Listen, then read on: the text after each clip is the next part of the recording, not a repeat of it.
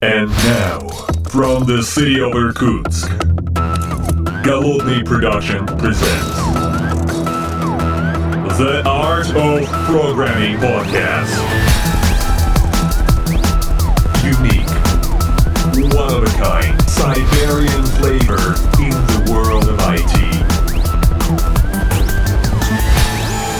Доброго времени суток, уважаемые подслушатели, с вами я, голодный. Сегодня я не в своей коронавирусной студии, вообще не соблюдаю никакой социальной дистанции. Дело в том, что я нахожусь э, не у себя, а нахожусь очень-очень далеко, э, где-то э, в арт-пространстве, назовем это так. На самом деле это коворкинг, и вообще это, оказывается, какая-то театральная студия внутри коворкинга. В общем, какая-то запутанная история. На самом деле нахожусь в Казани, еще точнее я нахожусь в Анаполисе, еще точнее вот в том самом арт-пространстве и вот в этой театральной студии.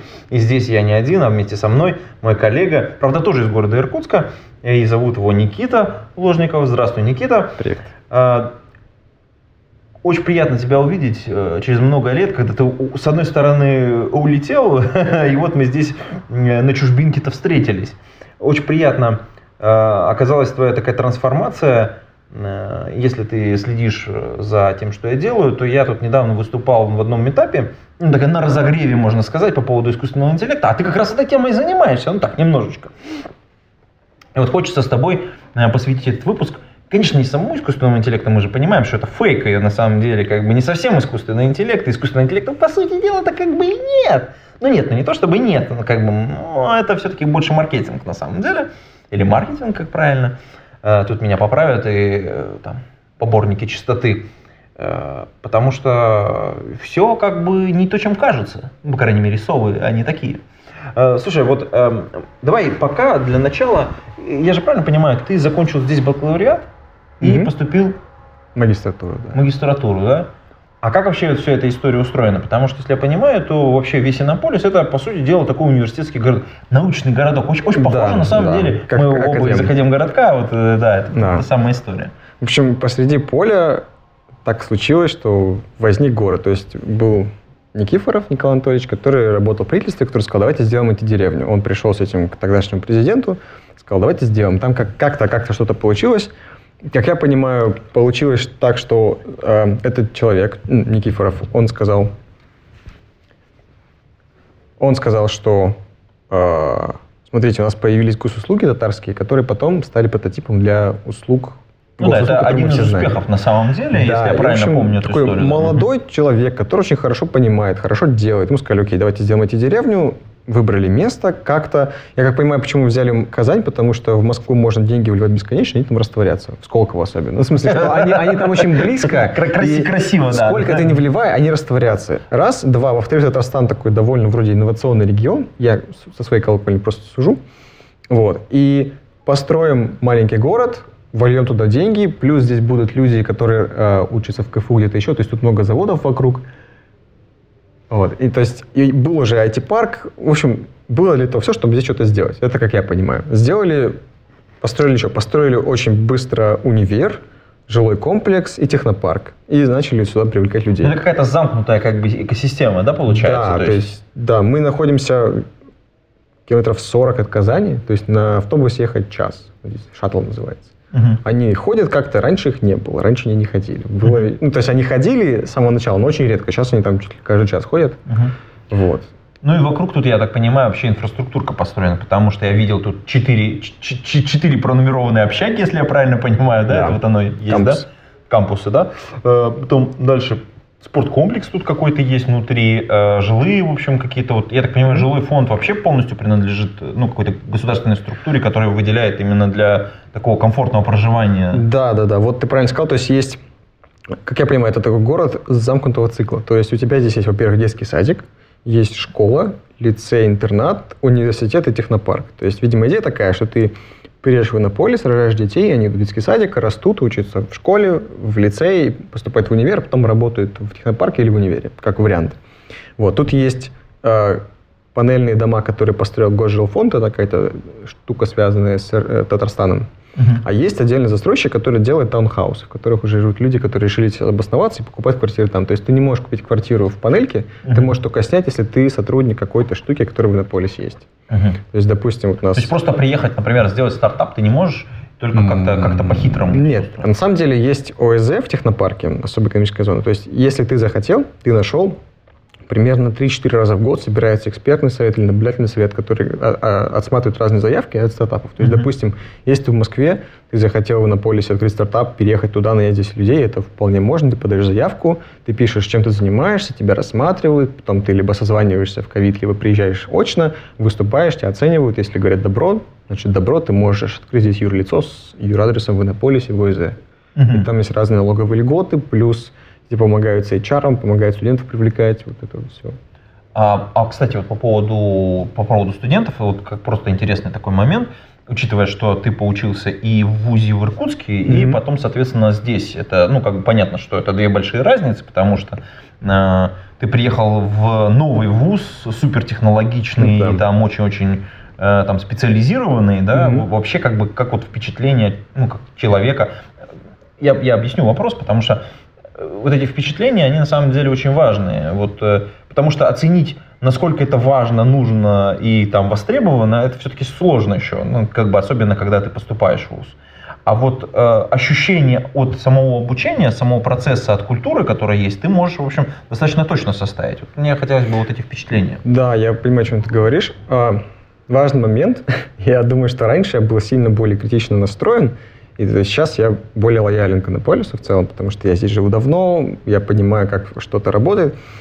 А, по сравнению с политехом, где я учился в Иркутске, я не знаю, как там сейчас, я слышал много новых интересных вещей происходит, но когда я учился, у нас довольно все было, ну так, устаревший, скажем. То есть в политехе, когда я учился в 2012 году, в 2013 на первом курсе, нам говорили, что Internet Explorer самый популярный браузер. В общем, типа Chrome. Это, это было, конечно, да, зашкварно уже тогда. Ну, это было так, что, то есть, это, это, ну, несколько отстало. Здесь э, очень маленький универ, то есть тут студентов сейчас в сумме, наверное, тысяча. Uh-huh. То есть больше всего бакалавров первого, второго курса, их там по 150-200 человек, uh-huh. поток. Третий курс, четвертый, два, маги- два курса магистров, еще аспирант, ну, наверное, в сумме до тысячи. Uh-huh. И это все так как-то это стартап против большой корпорации. То есть политех это была большая структура, там 1010 студентов тогда было, был профсоюз или правком. Здесь очень маленькая, правкома нету, какая-то есть там, ассоциация студентов, они как-то общаются с администрацией, все у них хорошо.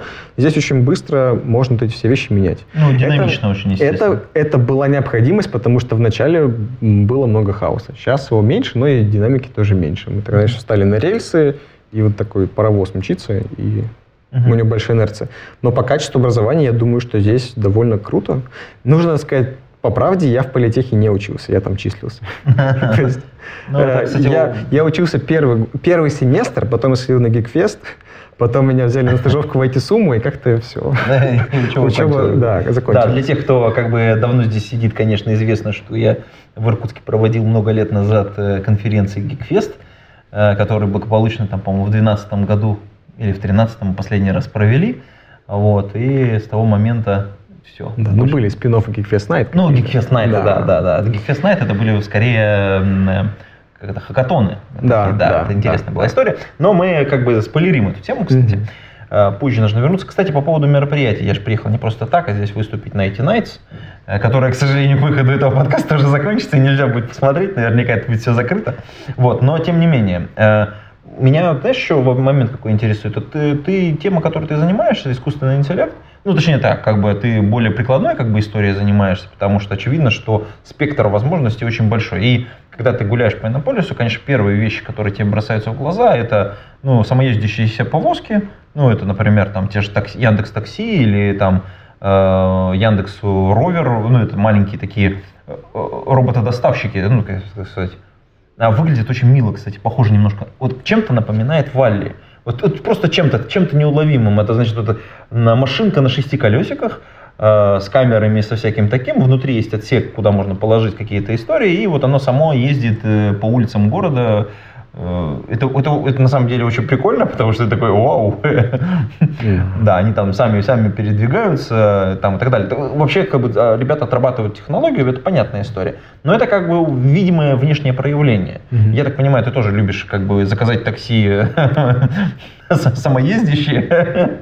Хотя, конечно, там водитель все еще пока есть. Да, это инженер, как его называют. То есть это инженер, механик, который обязан там быть, и mm-hmm. он ее инструктирует. То есть у него есть красная кнопка, которую он может нажать.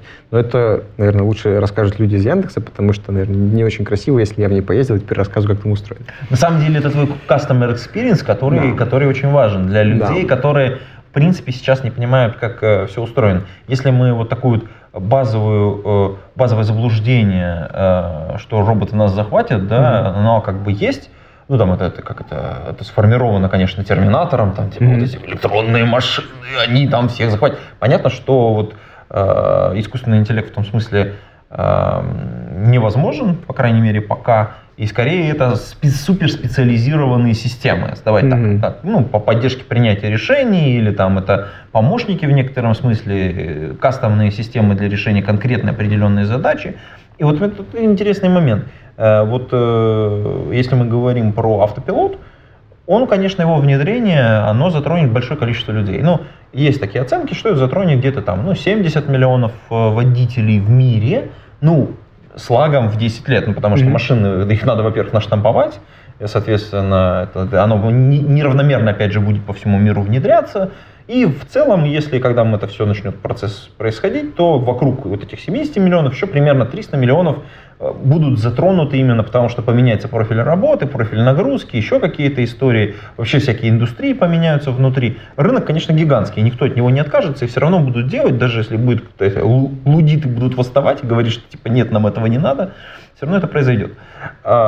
Но это как бы видимая только часть, да, и твой customer experience очень важен, потому что для людей, которые вообще не представляют, как внутри это все выглядит, это как бы полезная, полезная информация. Mm-hmm.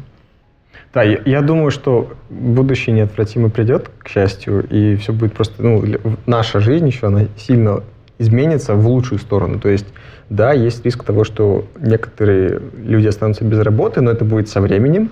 Такой есть риски всегда, вне зависимости от того, что есть у вас диплернинг или нет. Потому что когда вы автоматизируете на обычными программами обычные рутины на бизнесе, вы тоже других людей работу лишаете. Но по этому поводу как-то уже, видимо, стих хайп.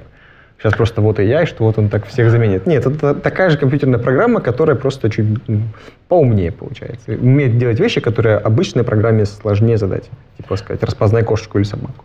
Слушай, это, кстати, хорошая история. Если мы, кстати, вернемся к вот этому пользовательскому офису, по, по сути дела, вот э, то, к чему мы уже привыкли, mm-hmm. особенно в коронавирусные все эти времена, это всех подтолкнуло. Это заказ такси через телефон, э, заказ какой-то еды через телефон. И опять же, вот мы вот эти как раз два кейса мы рассмотрели, что у нас потенциально робот-доставщик, потенциально вот это вот такси.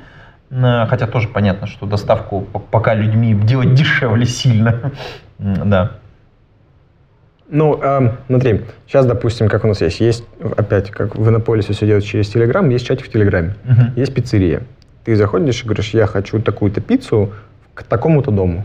И тут такой симбиоз получается. Яндексу нужно, как я понимаю, накручивать, на, накатывать часы. То есть они потом, когда свою систему будут предлагать, они скажут, она наездила миллион часов по городу. Им нужно это делать uh-huh. для их собственного качества. И симбиоз в том, что пиццерии нужно доставлять. На улице холодно, а Яндексу нужно тренить своего ровера. Uh-huh. И они бац, и, в общем, ты можешь доставлять пиццу ровером, и Яндексу хорошо, он откатывает на реальных задачах. Пиццерии хорошо, что она экономит на человеке, который доставляет, а у них uh-huh. там в вакансиях написано, он полторы тысячи в день получает. Вот. То есть это такая штука, что, мне кажется, всегда будет эта тема, когда будет можно найти какой-то симбиоз между одной компанией и другой, которая делает ровера, которая делает эту штуку.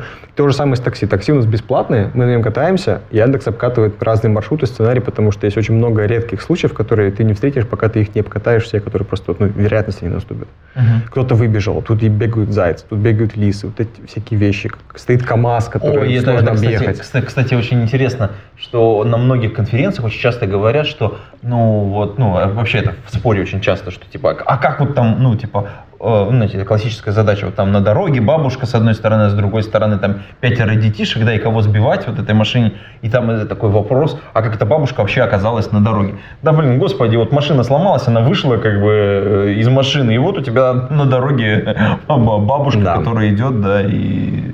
Да. Все, а, а машина вообще в кувет улетела, и поэтому ее не видно, ее радаром не видно. И вот бабушка на дороге, как бы с одной стороны, дети с другой стороны. Вот у тебя как бы классическая ситуация. Мгм. И понятно, что эту ситуацию потенциально все равно надо как-то откатать. Да, да. И причем это большая проблема в плане машинного обучения, что если у тебя есть много одинаковых данных, ты на них можешь прекрасно обучиться, но данные, которые вот out of the box, которые ты никогда не видел, которые Мгм. очень редкие и самые важные могут быть в плане ДТП для Яндекса, или чего-то еще плохого, их сложно найти, и когда они есть, это, ну, то есть такой, знаешь, ценный кусок информации, когда ты мог всю лекцию слушать и ничего не понимать, а потом у тебя одно стрельнуло, и ты понял. Вот это ради этого одного ты пошел в ВУЗ, чтобы вот это вот понять. Ну, или на, на пару, я не знаю. Мгм.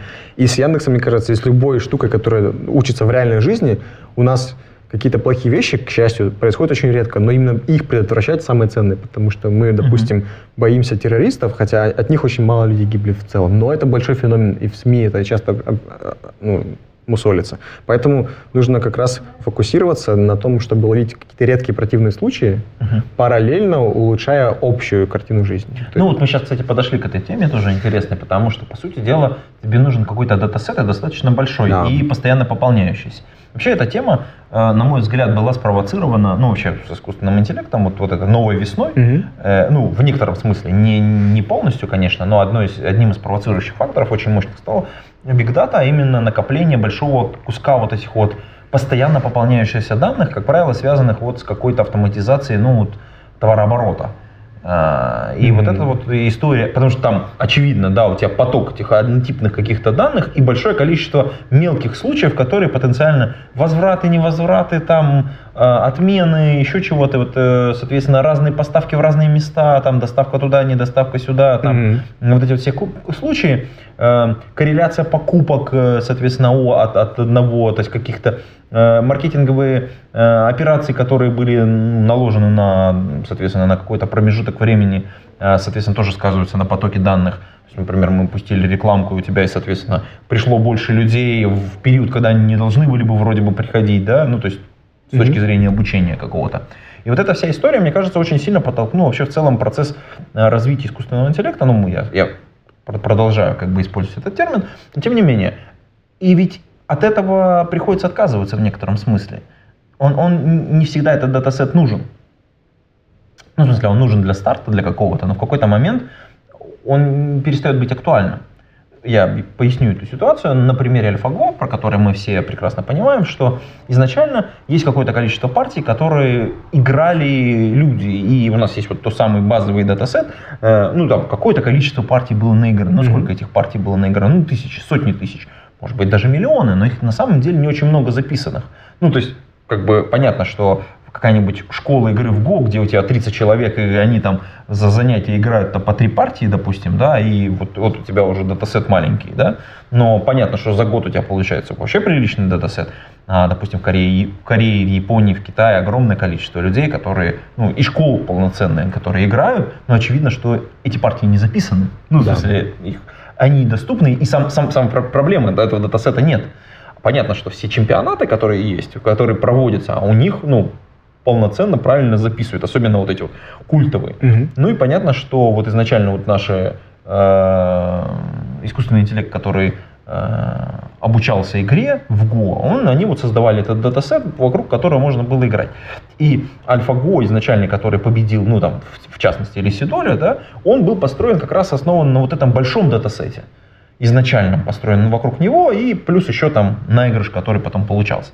Так потом они же отказались от этого. Они стали играть искусственный интеллект против искусственного интеллекта, то есть запрограммировав, ну, поменяв вообще, осознав, что нужно поменять правила, то есть к того, как они строятся, саму вот эту вот машинку, условно говоря, понимая, как вот уже, уже все устроено, на новом уровне, на новом витке, они отказались от этого базового датасета и наиграли партии искусственного интеллекта против искусственного интеллекта. То есть сами создали вот эту базу прецедентов, Мгм. уже новых прецедентов, которые потенциально могут произойти. Э, И при этом открыв очень много очень красивых вариантов, новые вот э, просто ты смотришь на какие-то вещи, такой, боже мой, как это вот, это ж так здорово, да, это такой крутой ход, а как он получился? Да блин, господи, искусственный интеллект с другим искусственным интеллектом играл. И ты Да. такой думаешь, ага, хм, это круто. И вот я поэтому и спрашиваю, насколько вот э, связь между deep learning, ну то есть тренировкой вот этих сетей, основанных просто вот на взаимодействиях и правилах против бигдаты вот сейчас существует? Нужно ли все еще поддерживать эту плотную связь?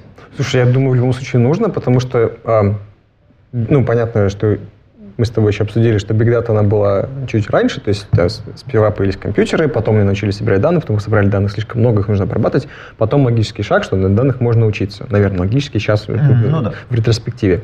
Вот. А Big Data в любом случае будет нужна, ее нужно обрабатывать, потому что если, допустим, в AlphaGo это очень закрытые экосистемы, то есть у тебя, по сути, у тебя есть, ну, понятно, что какого-то там 19-19 доска, да, они ну конкретно ну, да, по да. ней учились. Была нейронка, был MCTS-алгоритм, да. ну, как Monte-Carlo Research. То есть это очень закрытая среда э, с точки... То есть AI — это такая штука, которая а, рассуждает об агентах в средах, в разных средах, разных агентах, их действиях, их наградах. То есть это прекрасно, когда ты можешь среду изолировать. Но в реальной жизни тебе нужно как можно больше данных. Поэтому собирать данные обо всем, чем ты только можешь, мне кажется, очень даже полезно в плане того, чтобы улучшить то, что ты можешь предложить. То есть ты не можешь за людей симулировать. То есть это была как раз проблема этики в AI, когда из-за того, что люди были предвзяты, допустим, какие-нибудь американские полицейские в каких-нибудь неблагополучных районах, из-за предвзятости полицейских людей датасет ну, натуральный датасет ты берешь, статистика преступлений, но она предвзята получается из-за предвзятости людей, которые его собирали. Mm-hmm. Поэтому чем больше данных соберешь, тем больше ты будешь думать о том, что тебе нужно брать реальные данные, обогащать их, проверять на то, как мы хотим, чтобы модель научилась. Модель научится на данных, которые ты дашь.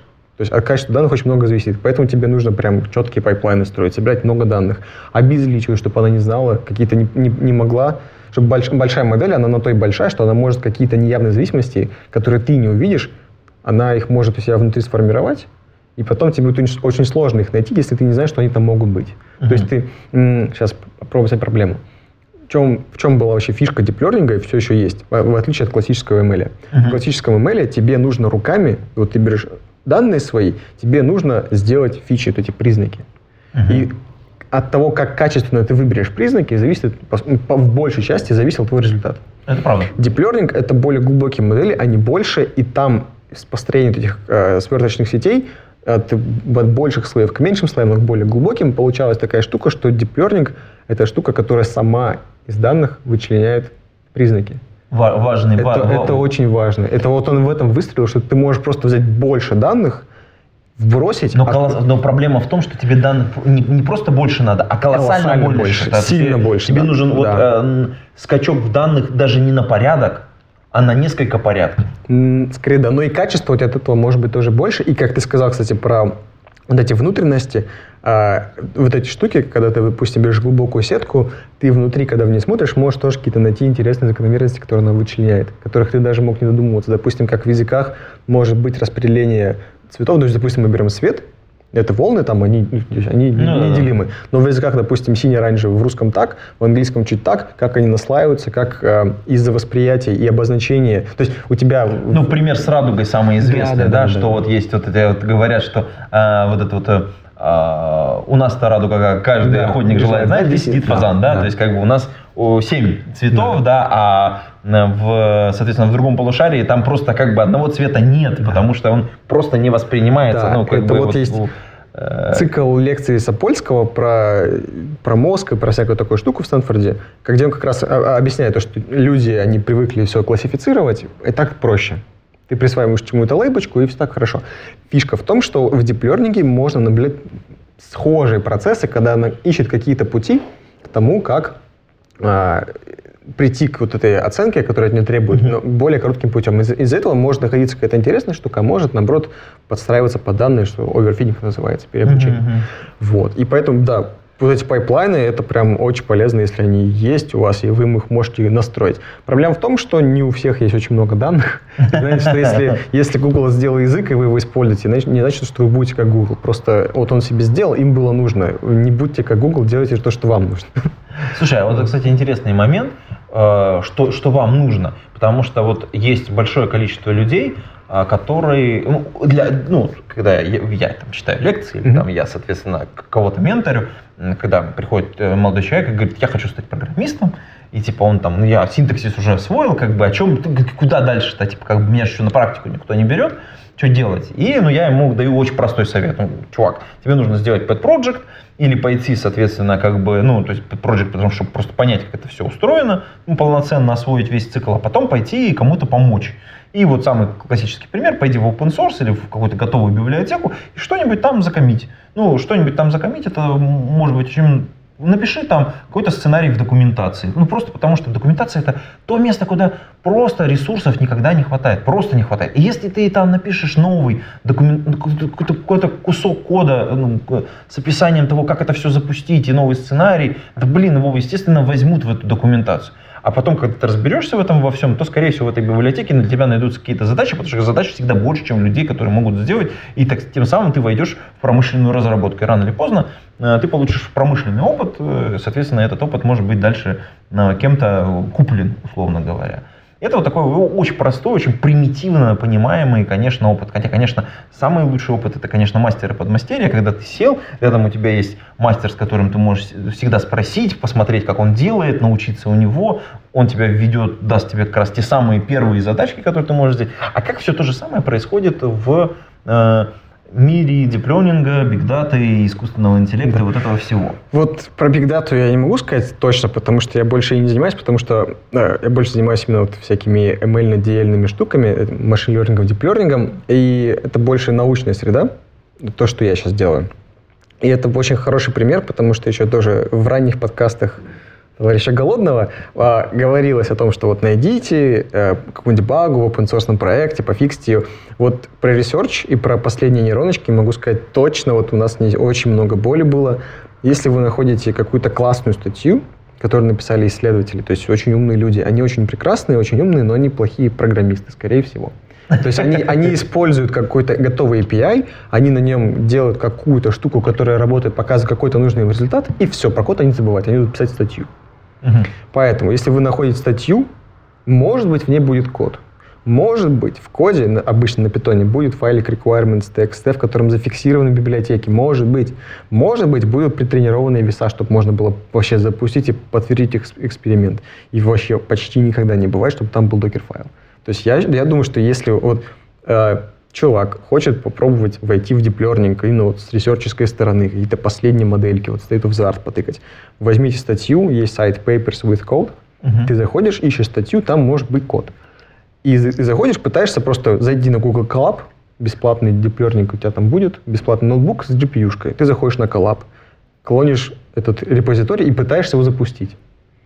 Если тебе получается запустить, сохрани в шаги, напиши в докер-файлик и вот законтрибьють. Мне кажется, это будет прям вот отличный подспорье, чтобы все другие люди потом пришли и могли модельку проверить вот, вот, вот так легко. На раз. Потому что это очень неочевидно. То есть не коммитят питон-версию, не коммитят библиотеки, не коммитят версию фреймворка, не коммитят данные. Ну, то есть вот, вот все это довольно часто, это не всегда. Есть прекрасные образцы статей, где есть прям вот все четко. То есть отдельный файлик скачивается S3 датасет, другой файлик проверяет, как запустить в интерактивном режиме. Такое есть, угу. но это исключение.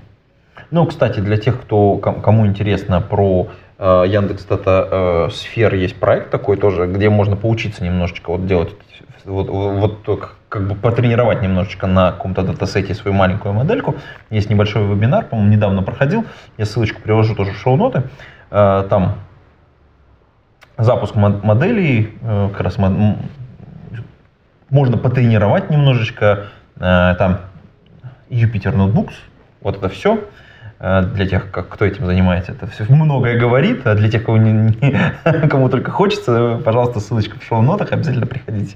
Вот. Но тем не менее, слушай, вот э, ты рассказывал, э, как бы смотри, если я правильно понимаю, вообще э, в целом это, э, ну я больше как бы как любитель Go э, погружен именно в проблему, связанную с тем, как это все дело тренируется, потому что проблема именно в том, чтобы натренировать модель до какого-то вменяемого результата. Ну просто тупо надо много считать, условно говоря.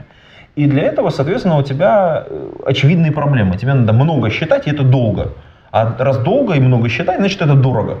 Соответственно, как бы, э, какие есть инструменты автоматизации этого всего? Вот ты сейчас упомянул, что есть возможность, э, в принципе, записать, запилить это все в докер, Но докер, он же не маленький там получается. То есть это, это мы привыкли к, к микросервисам, док, док, докер-образам, там типа э, пукнул там типа в, в коде, и оно быстренько собралось. А как это выглядит в ML мире? Да, это очень хорошо. Вопрос очень больной, потому что по поводу сейчас докер-образов. Э, простой пример. Мы сейчас в нашем маленьком стартапчике собирали универсальный докер-образ для разработки. То есть uh-huh в обычном мире тебе, допустим, не знаю, нужно для Go SDK, да, или для Python mm-hmm. интерпретатор и pip, да, ну, то есть, чтобы поставить oh. пакетики и работать. То есть, ну, по да. сути, там ты ставишь build essentials, может быть, make, может быть, CMake, ну, тебе хватит.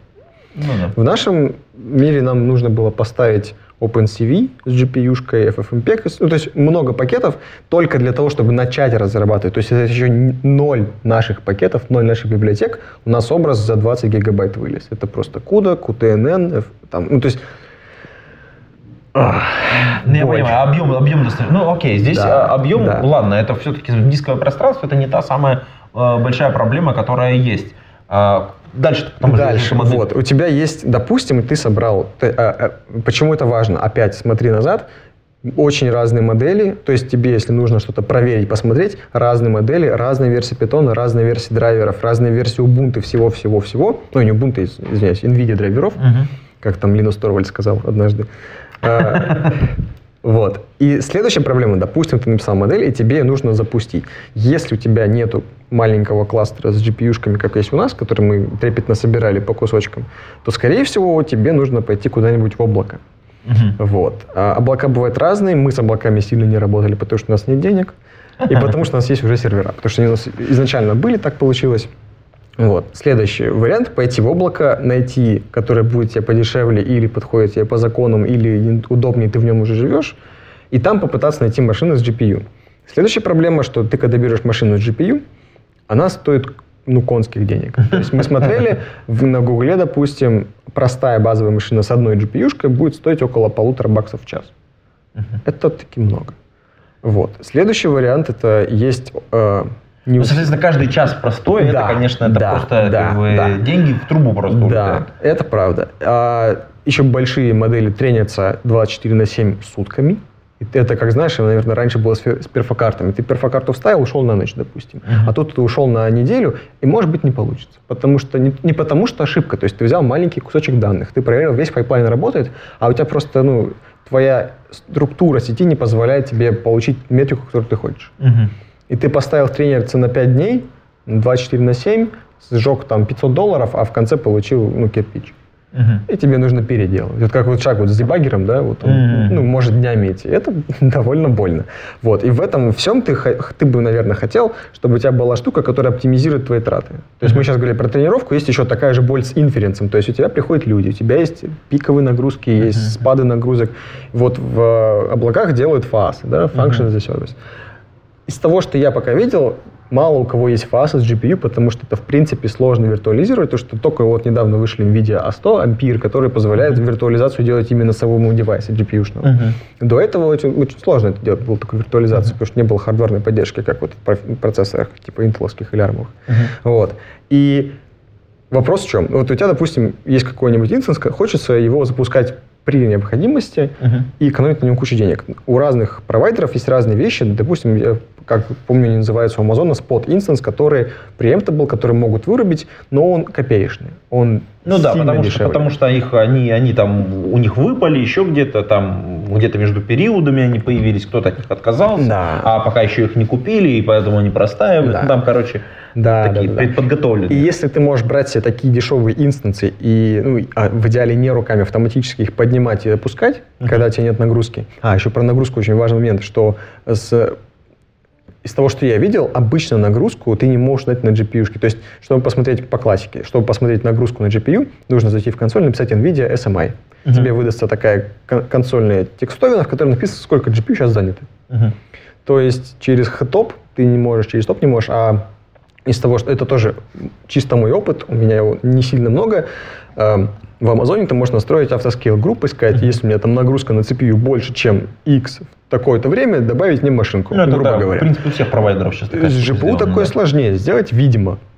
Или они еще не додумались. Короче, нагрузку на GPU посмотреть и предсказать. Вот, то есть, у тебя стоит машина, на ней есть GPU-шка, нагрузка на CPU маленькая, Мгм. но у тебя вся нагрузка на GPU. И ты Ну, не можешь что сказать, у как бы, тебя, да, очевидно, у тебя да. ты не понимаешь, у тебя машина сдохла уже или, или еще нет. Мгм. И поэтому вот как раз, чтобы вот эти все вещи, то есть, чтобы взять подешевле инстансы, чтобы автоматически их заменять или гасить, или поднимать, чтобы свои модельки туда деплоить, чуваки сделали прикольный open проект, называется э, Cortex.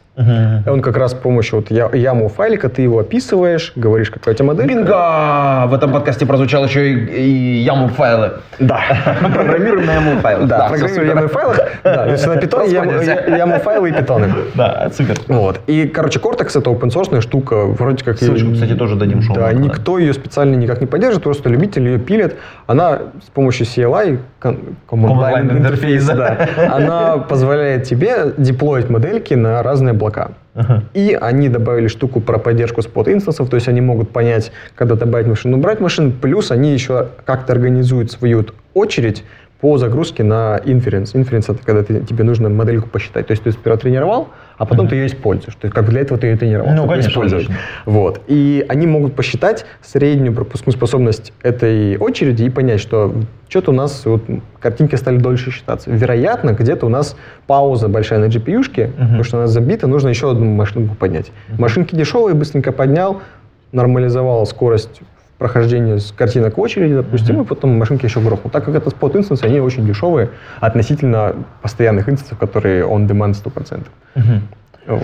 Слушай, ну да, это, это такое как бы возможность немножечко наэкономить чуть-чуть на, так сказать. Слушай, они там прям много экономят, я слышал, что, ну, то есть за счет того, что ты, допустим, выкли- если ты... Ну, понятно, когда ты на, на, спот, на спот Да. естественно, ты экономишь сильно больше, если у тебя весь процесс построен тренировки таким образом, что ты можешь, в принципе, отказаться от части натренированных денег. Ну, в смысле, модели, часть натренированной модели. Потому что спот у тебя же в любой момент могут отобрать, по большому счету. И, соответственно, те данные, которые у тебя там есть, они могут быть потеряны. Ну, Ну, то есть, ну, либо тебе нужно их очень грамотно сгружать, ну, то есть, таким образом, что то, что уже натренировалось, какие-то такие коэффициентики или еще что-то, то есть, чтобы ты мог это унести оттуда э, в виде там какого-то батча, который ты там вот Мгм. уже потр- протренировал и типа отне- В любом случае, это если ребята из Cortex а это смогли сделать и такой хороший инструмент предоставить, это вообще достойно того, чтобы пойти на самом деле на него посмотреть Да. более, более пристально.